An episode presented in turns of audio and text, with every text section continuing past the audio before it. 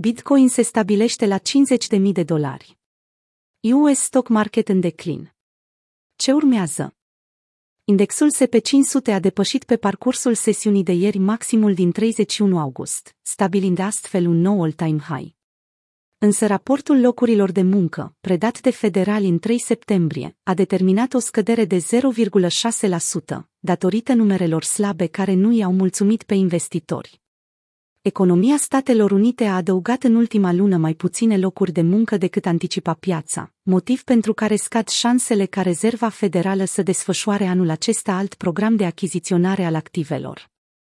Biroul Statisticilor Muncii din Statele Unite a demonstrat printr-un raport că numărul locurilor de muncă a crescut cu 235.000 în august, mult mai puțin decât 733.000, numărul la care se așteptau experții.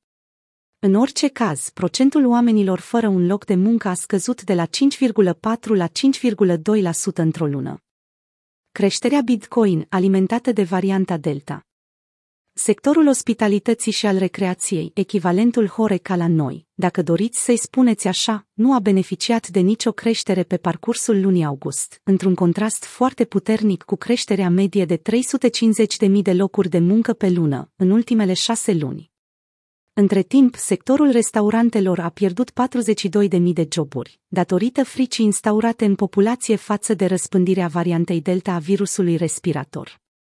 Bitcoin s-a apreciat cu 5,5% în timpul sesiunii de ieri, anticipând faptul că o încetinire a creșterii numărului locurilor de muncă va determina Rezerva Federală să-și reducă programul de achiziționare al activelor.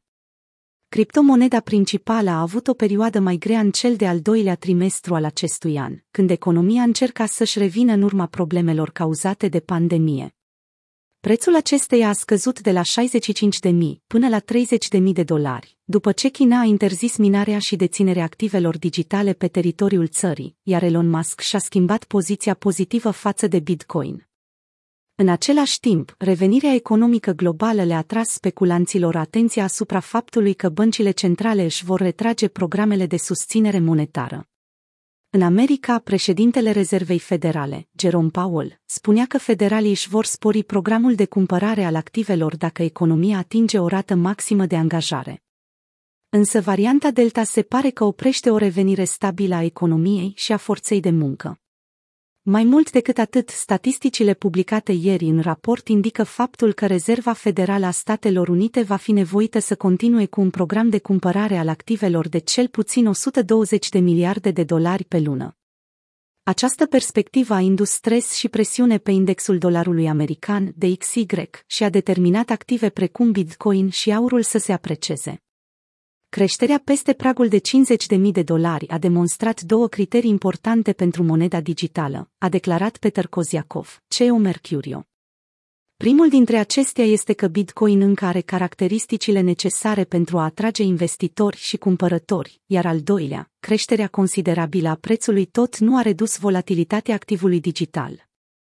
Kozyakov a anticipat că politicile monetare slabe, însoțite de faptul că Bitcoin este recunoscut drept activ de refugiu pe Wall Street, vor determina o creștere la 55.000 pe termen scurt și o alta la 70.000 pe termen lung.